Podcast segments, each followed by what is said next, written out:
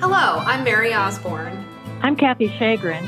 And I'm Stacia Matten, and we'd like to welcome you back for a second season of Prairie Tales, where each month we talk about this wonderful community we live in, Monmouth, Illinois.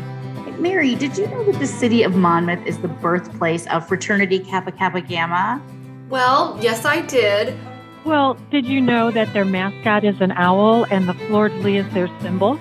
Yes, I was aware. Did you know that the fraternity began as a desire by several local women in Monmouth to develop a women's fraternity for social development and now has 145 collegiate chapters? How do you know so much about Kappa Kappa Gamma? well, well, you know, I read it on I read it on the internet. Now, oh, moving on. Each month at Prairie Tales, we bring you a little slice of history from Monmouth's past with the help of local historians. Last year, we heard from many of you who listen, and we welcome your ideas for future programs. We also would like to recognize the Buchanan Center for the Arts, which sponsors our program as part of its mission to promote the arts in whatever form it takes in the Monmouth area. So, are we ready to begin? Absolutely. Well, get ready because it's season two of Prairie Tales. Well, welcome to our second official season of Prairie Tales. And we have something a little different for you uh, for this episode and maybe for future episodes. We're actually all together. Uh, Mary, you're here with us. Yes, I am. And Kathy Shagrin, I believe you're also in the recording studio with us. I'm in a recording studio several miles away. Yes. Wow, very elite. My name is Stacia Matten, and we are excited to be bringing sort of a special episode of Prairie Tales tonight. And I hope you enjoy it. I'm afraid it, it I'm afraid it all started with me and my love of things that are creepy, but also the fact that I'm the biggest chicken on the planet. So I say I love it, but I'm really terrified of it. And one night after we were recording another episode, I said to my fellow podcasters, Have you guys ever heard about Crybaby Bridge or have you ever been there? And they both looked at me and tilted their heads. And I was like, You guys, seriously, I've got to tell you about this Crybaby Bridge, as though I was really brave. And uh, if you're from around here, you've probably heard of Crybaby Bridge. And so we thought we'd talk a little bit about it tonight. So, in my research, I found out that there are Crybaby Bridges uh, all over the world. so, I have to be specific. This one is in Warren County, Illinois. And of course, we're going to claim that it's the original Crybaby Bridge. I would like to tell you that I have been there. but it was during the broad daylight with one of my lady friends after we had breakfast. So not quite the exciting adventure as other people, but still kind of brave though, I think. Uh, yeah, I mean, I felt very brave. Um, so for those, we're going to talk a little bit about what Crybaby Bridge is and find out uh, what your thoughts are. Hopefully, we'll hear back from some of you, and I'm going to hear from my fellow podcasters and read you a couple articles about what it is and people's experiences. And even later, we're going to share you share with you some uh, evidence can you hear the finger quotes when I said that? The evidence that we have that something's going on there. And uh, that's definitely where we're going to head tonight as we oh yes we insisted on recording this in the nighttime that was one of the rules that we had to increase the uh, so you're probably listening to this over your morning coffee but uh, we are recording it uh, in the cloak of darkness. So anyway, that's what brought us here today, and we're super excited to, to go down that road that abandoned dirt road, if you will, to Crybaby hmm. Bridge. So, first of all, correct me if I'm wrong. Have either of the two of you ever been to Crybaby Bridge? I have not. No, I have not. Uh, I think some of my classmates may have been out there, but um, I have never trekked that way. No. well, when I first moved to town, I heard about it um, as being one of the most haunted areas in Warren County. Now, let me start full disclosure.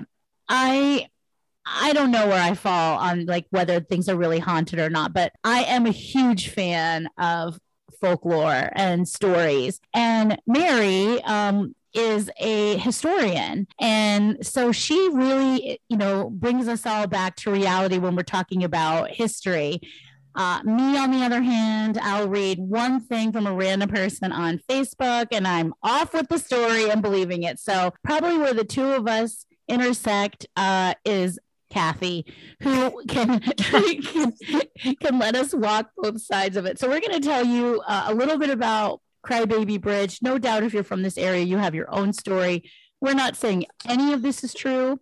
We're just telling you the stories, the tales that other people have told us, which is really what this podcast is all about keeping those stories alive.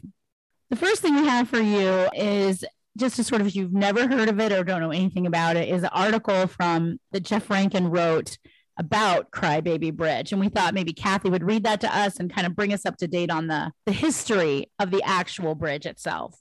He titled it Crybaby Bridge Legend Endures. People love a good ghost story and are seemingly always eager to embrace tales of legendary local hauntings, regardless of corroborating evidence. Every year, particularly around Halloween, I receive inquiries about a site near Monmouth that is legendary in local lore for alleged supernatural occurrences. Known as Crybaby Bridge, it's a small steel bridge spanning Cedar Creek near the stone quarry and the former Olmsted's Mill, four miles northwest of town. Now, legend has it that a school bus full of children once plunged off the bridge, killing everyone aboard. Another story is that a young unwed mother once tossed her unwanted infant son off of the bridge. Needless to say, there is no evidence that either event ever occurred, but the stories are used to support an eerie phenomenon that some locals swear occurs at the bridge. They say that if you drive your car onto the bridge and you put it in neutral, tiny hands will push it across the bridge, even if you are headed uphill. It also claimed that if you put talcum powder on your bumpers, prints of the tiny hands will appear there.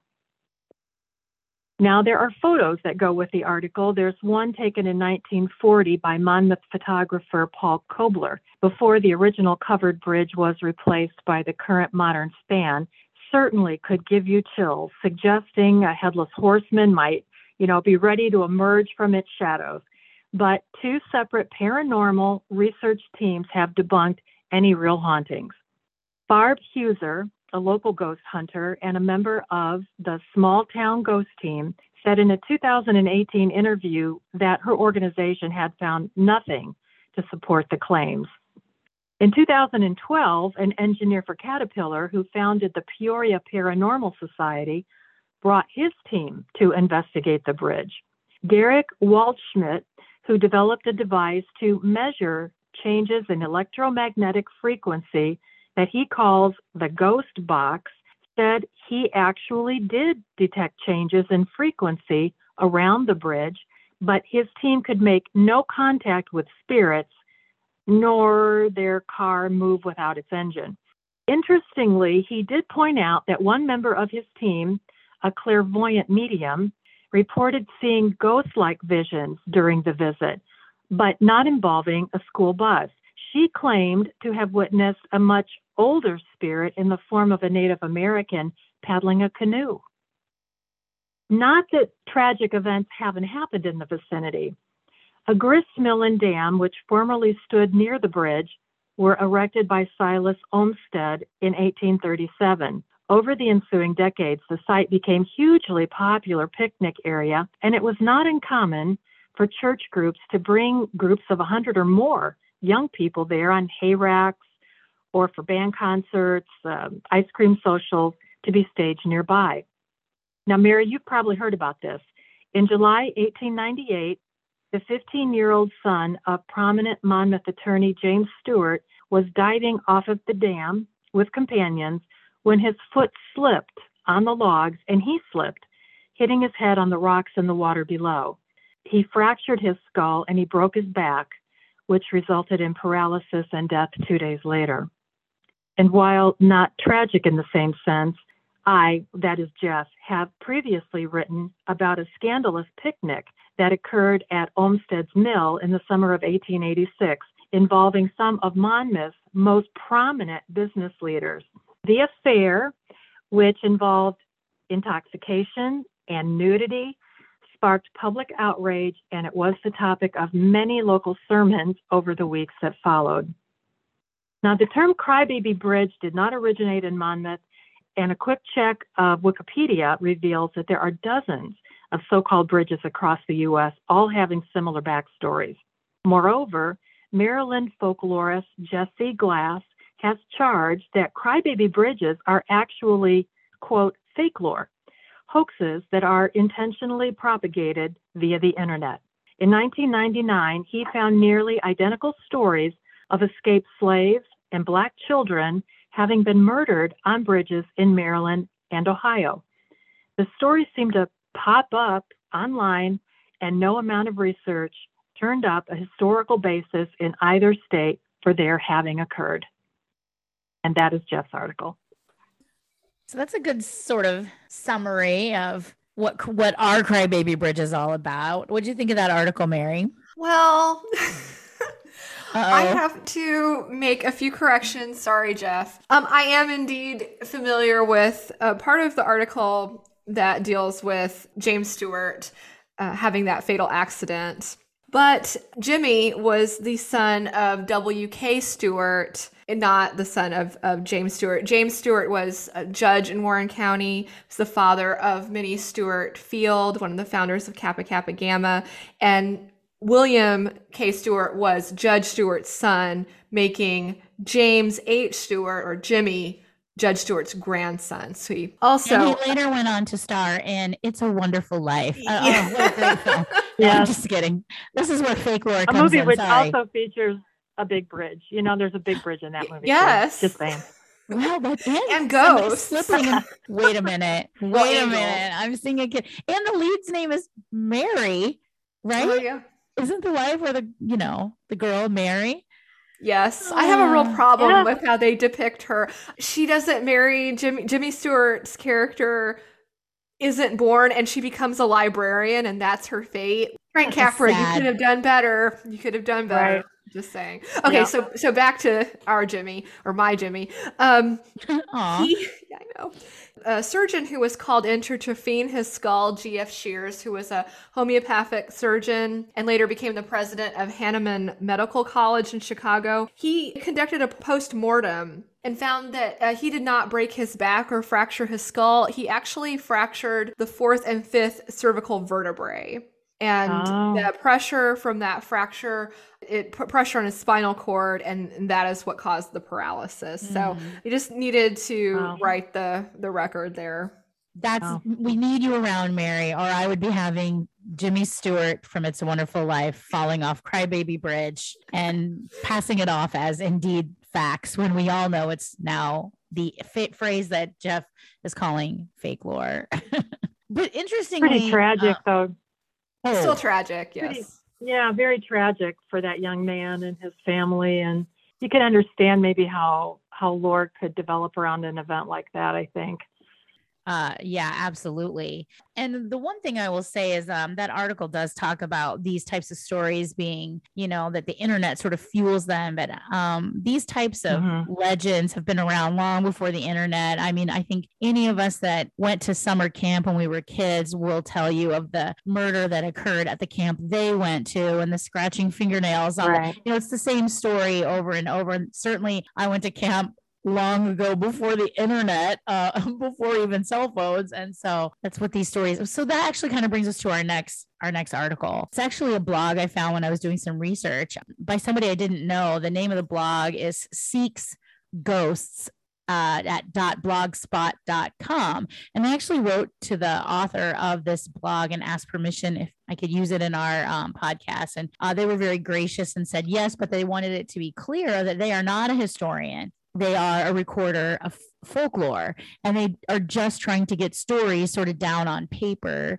So somebody does which i love. I mean that's literally one of the reasons uh, you know I, this podcast is great to me because it sort of takes those stories that if somebody stops telling them eventually no one's going to know them. So anyway mary i thought maybe you might want to read just a piece of her little um, article. She has a couple of different takes on it.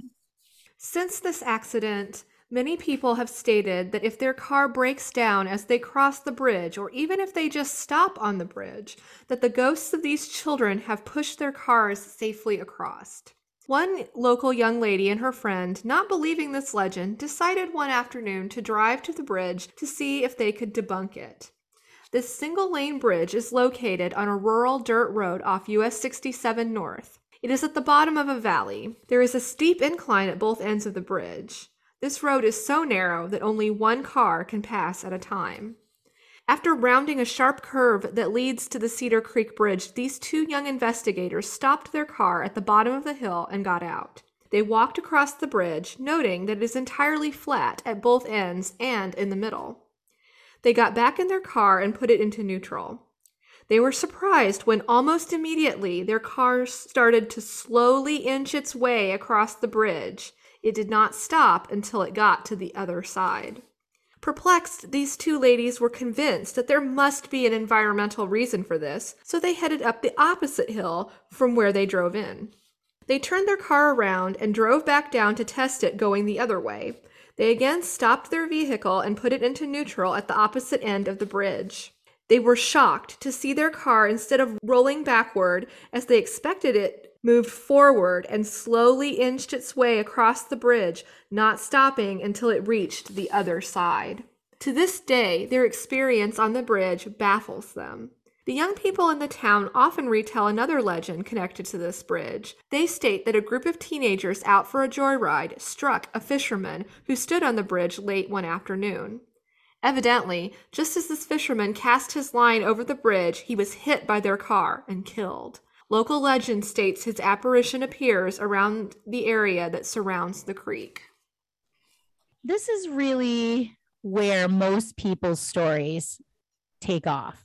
They talk about going to the bridge and they talk about their car moving on the bridge. And then, of course, we always have to add that there's baby handprints because that's even more scary. I will tell you that I did go to Crybaby Bridge with my friend, broad daylight stone sober just had a nice breakfast at Maple City, as moms do. And um, I mean, other people eat, not just moms, you know what I'm saying? And we went to the bridge. It is generally creepy over there. It just is. I mean, it's just creep. Maybe it gets in your head, right? Well, yeah, I have to say, looking at the photos from Jeff's article, I think the covered bridge is more ominous than the structure that is there now. True. I do too. But when yeah. you're there, it's very, very quiet. And I can't imagine being there at night when it's pitch dark. But we did go to the middle of the bridge. We did put the car in neutral. And my heart was beating kind of fast, but you know, it was daytime. Our car rolled backwards at ah an alarming rate of speed. Not like oh my god, we waited and it like did it move? Did it move? We were a hundred feet from the bridge before our car came to a stop, putting no, you know, hands on, like leaving it in neutral. There's a lot of people that talk about, you know, oh, well, that's just, you know, gravity or an incline. But this blog kind of was fascinating to me because uh, people say they've gone both ways. Anyway, it was enough to make me get the heck out of Dodge. And um, it's so uh, when we decided to do this story, I said, you know, I'm going to ask on social media if anybody has any stories they want to share. Kind of like mine, where my car got pushed or whatever. And so some of the stories came in. I thought we'd share. These are all local people sharing some of their personal stories. And so one of the first people that wrote in much like I did, shared a personal account. This is because a lot of times, you know, it's a friend of a friend of a friend. So this is somebody else's personal accounts. I'm going to have one of you guys read that one. So my only experience was when I was with two of the bravest chicks I know. I am a big chicken, so I stayed in the car. Dumb. In scary movies, it's always the driver found dead behind the wheel. anyway, one friend walked to one end of the bridge while my other friend walked to the other end. All I know is that they both came running to the car, opened the door, screaming, Go, go, go, as they hopped in. I threw gravel getting up that hill, but I wasn't going back the way they ran from. Once they calmed down, they both described it as if there was, it seemed like a semi driving over the bridge. The entire thing rumbled from one end to the next. Maybe some debris in the water hit the bridge. I don't know, but it scared them and I was terrified. LOL. That sounds a lot like my experience, except for I was the chicken that stayed in the car. Other other people on Facebook uh, talked about where they have tricked other people and sort of played upon their fears of the bridge. So, Mary, I'll have you read that one. I took my nieces out there on Halloween when they were teenagers. Prior to picking them up, I lotioned up my hands and left invisible handprints on the back bumper. We got there, turned off the lights, put it in neutral, and sure enough, we rolled forward. Everybody's freaking out. Then we got out to examine the back bumper. The dust kicked up by driving on the gravel roads to get there made the handprints pop out, and the freaking out really started. Good times. there's a lot of naysayers out there that say that the reason handprints appear at all is just the natural oil on your hand. People tend to touch their bumper, touch their hood with their own hands. You can't see the handprint because it the oils on your hand are, are see-through, but that dirty, dusty road will make the outline of a handprint appear. And this person took it next level and lotioned it up, which kind of awesome, really, when you think about it. Kathy's going to share another story where somebody, now this is more of a friend of a friend, but still somebody that a friend of the, the podcast that we know that reports this is their experience. Yeah, I'd be glad to read it. And then I want to know if you had handprints on your car because you haven't said whether you had handprints on your car.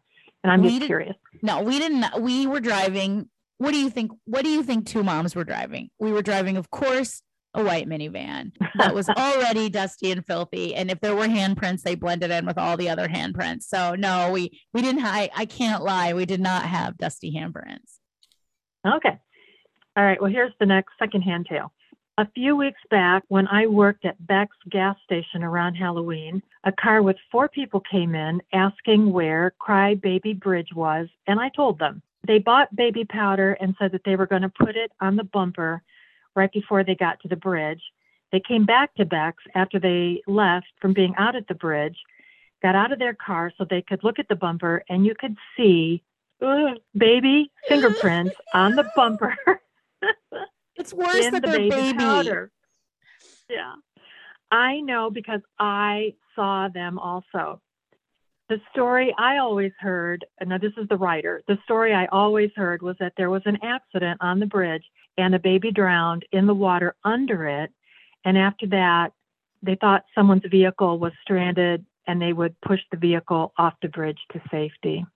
That's a classic tale, right? That's and, a really good one, yeah. Yeah, and Beck's is a gas station here in town, and you you got to wonder does Beck's just stock up on the baby powder around Halloween? Like, oh, here they come. Yeah. So something that got mentioned a lot in my research was Buford's Barn, which is a, another barn that used to be by the bridge. I think it's going to be the subject of another podcast. I read a lot about the old Buford's Barn. So here's mm. uh, what somebody said in one of our posts. Legend has it that old Buford hung himself in the barn, and sometimes you could still see him hanging if the moon shined through the loft just right.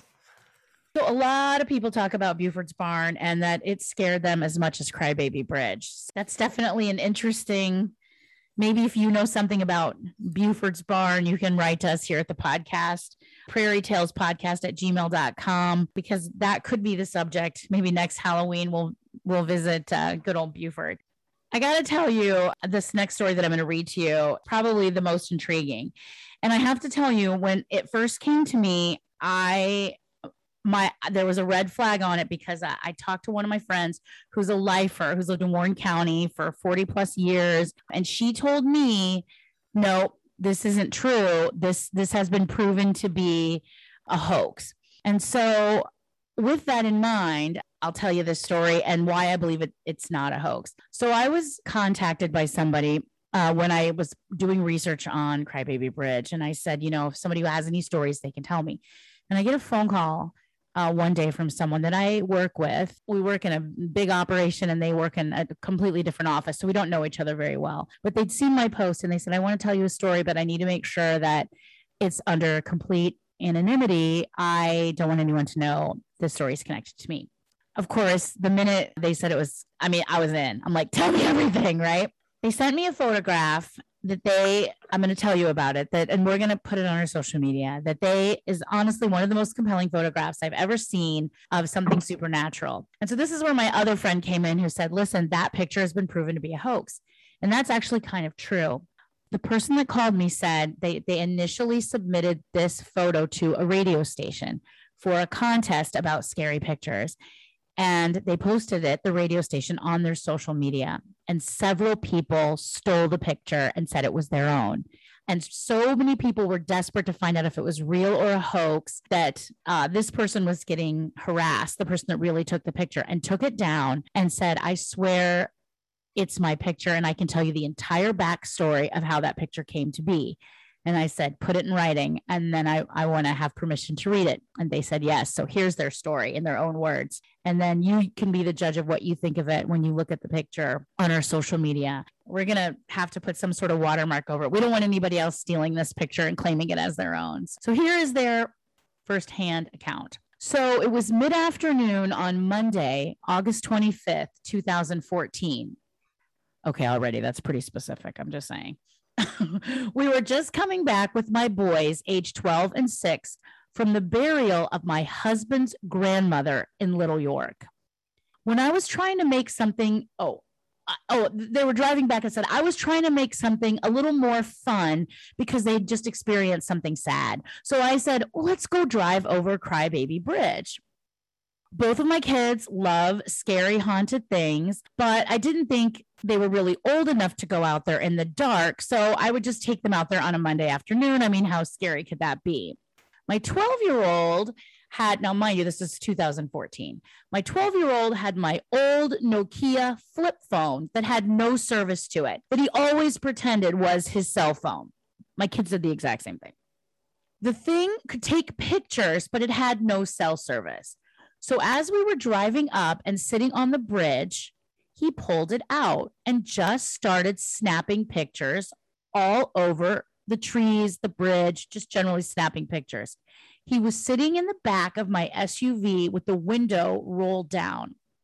We didn't see anything with the naked eye, and we continued to drive over the bridge and kept taking pictures the whole time. A few hours later, as we were having family dinner in Monmouth, he starts going through the pictures and says, Mom, I found something creepy.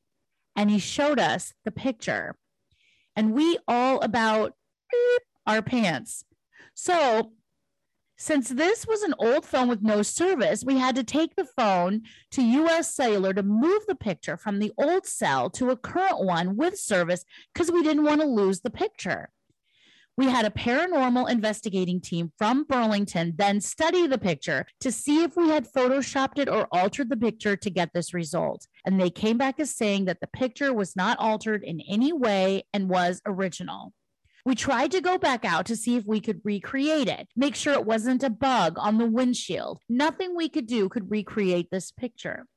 So I guess, yes, we captured a ghost. Looks like it's walking towards the quarry with a lunch pail. This photo was leaked out along with some personal information, probably by the paranormal team. And we had people showing up at our house, harassing us, calling us phonies, just wanting to talk to my 12 year old to hear his version of the story. So that's just not cool in this day and age, especially harassing a 12 year old and you're an adult. So we don't circulate this picture or our names any longer because of the negativity we got from it. But I've given Stacia special permission to use the picture, but not our names. But what a cool picture and a cool story to tell our grandkids, and they tell their kids. So that's the end of her account. I had seen this picture then on social media in my research, and everyone was like saying, No, that's a hoax. That's a hoax. So that's when I called her up and I said, Hey, what's going on? Why am I seeing this? And she said, that was from the radio station, which was the first place they sent it to.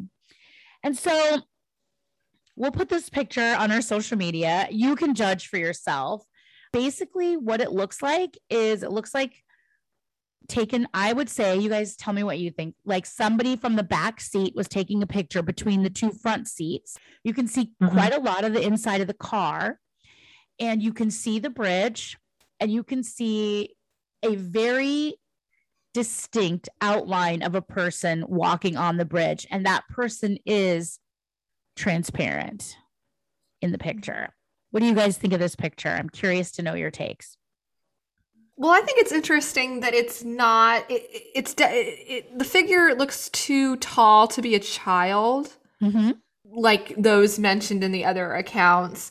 And so, I mean, I at first I was like, it's Jimmy, because he because as a 15 year old, you know, he would have been close to his adult height and but um and it does look like the figure is carrying something. So i i think as i remember the account of what happened to him you know he was with a bunch of his friends. I mean they could have all taken their lunch pails out there or something. It does look like the the figure is carrying something. Or a tackle box. Mm-hmm. Remember yeah could, yeah maybe it's the fisherman. Maybe maybe. What do you think of the picture Kathy?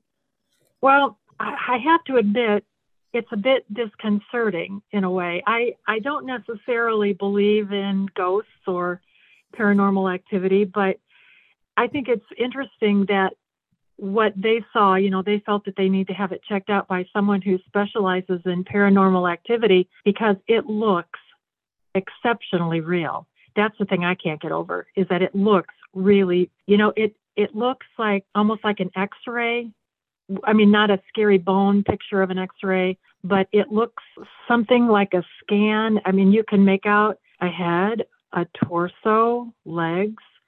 There's some white spaces in there that would make it look like a ghost. And it does look like he's carrying, or I say he, I don't know, that it does look like there's something in the person's left hand. And it looks like the left foot is moving forward and it's exceptionally interesting. It's just interesting to look at. If the story is true and if that's how they got the picture and uh, if there was no tampering, then yeah, I don't quite know what to think of it because it does look really, really authentic.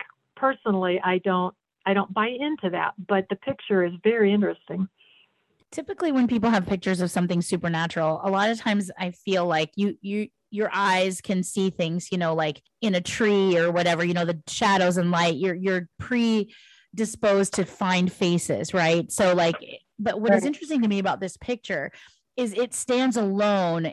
The shadowy picture is alone in a white lane where there's nothing mm-hmm. there to make your mind's eyes sort of create a human form. It's literally just standing there. Mm-hmm. And the storyteller's account has such specifics.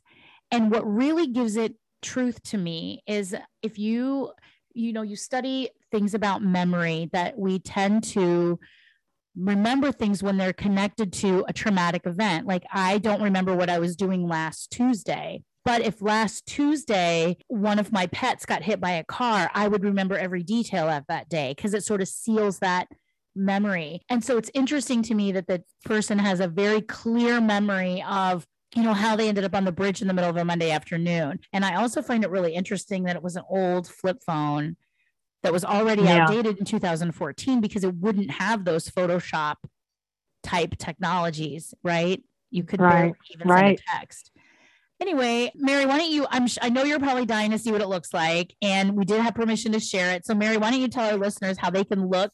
We'd love to hear their thoughts on the picture. So we will be posting the photo to our, uh, or I should say, to the Buchanan Center's social media platforms on Instagram at Buchanan Center, and you can find us on Facebook at at BCA Monmouth. So make sure you make a comment on that picture. We're curious to see what you think about it. Please don't uh, try to claim it as your own. We have to we have to protect our anonymous listener, which is exciting. Thank you, by the way, if you're listening today, for sharing that story and sharing that picture. It's always fun to hear about a local legend. So Halloween, tis the season, um, this kind of spooky time of year, but if you're thinking about making a trek to Crybaby Bridge this year and picking up baby powder at Beck's, you might have to rethink your plans.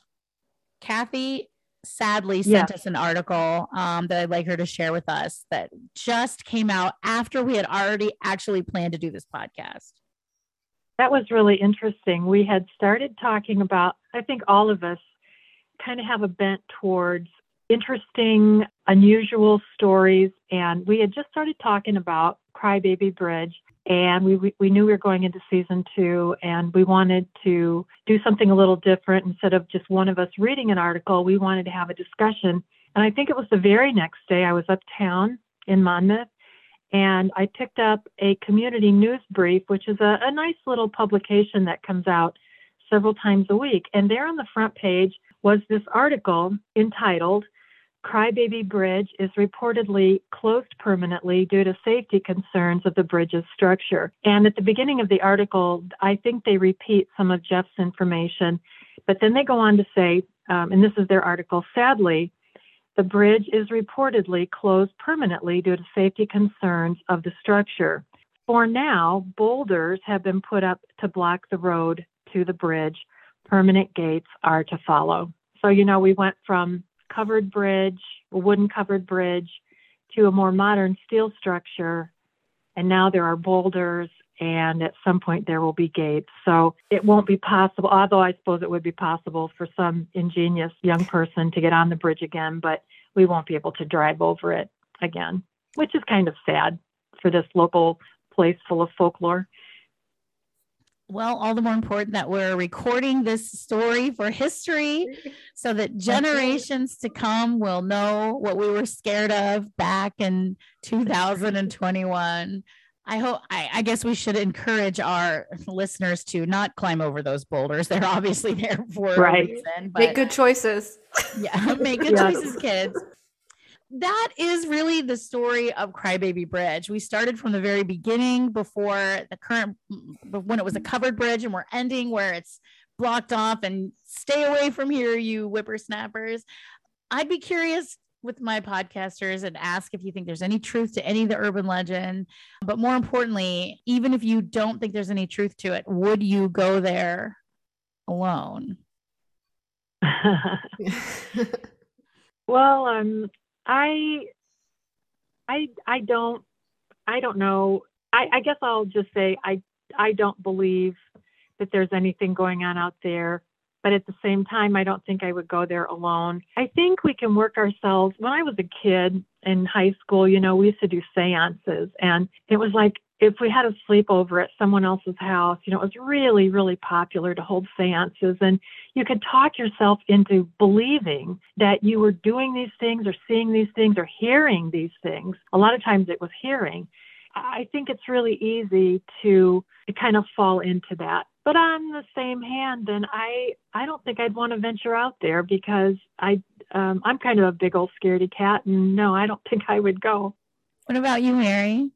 I'd have to agree with Kathy. I think I I believe that other people believe that yeah. paranormal unexplained things have happened.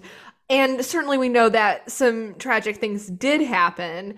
And so I think that that those give birth to other stories and create an atmosphere in which people can convince themselves of of anything but at the same time i don't think i would want to go there out there by myself right yeah, I hear you.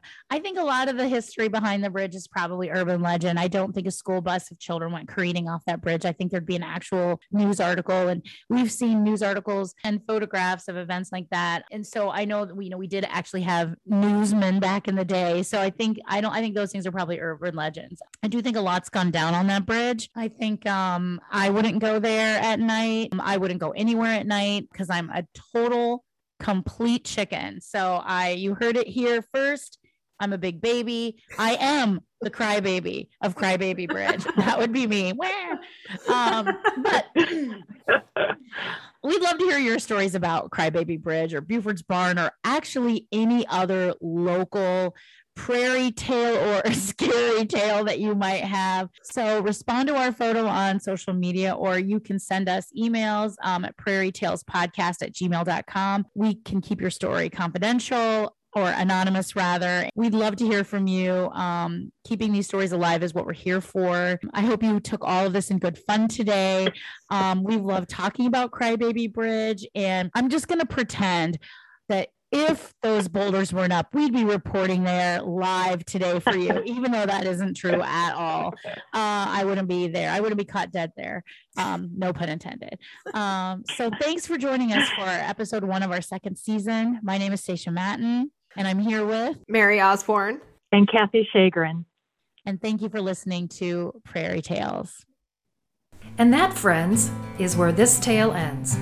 Prairie Tales is a production of the Buchanan Center for the Arts in Monmouth, Illinois. Special thanks to Jeff Rankin for providing the content of this episode. If you enjoyed our podcast, look for more content on Instagram at Buchanan Center and on Facebook at BCA Monmouth. Email us with questions and suggestions for future episodes at prairietalespodcast at gmail.com. Remember, not all history is found in a book. Sometimes it's found in the stories we tell.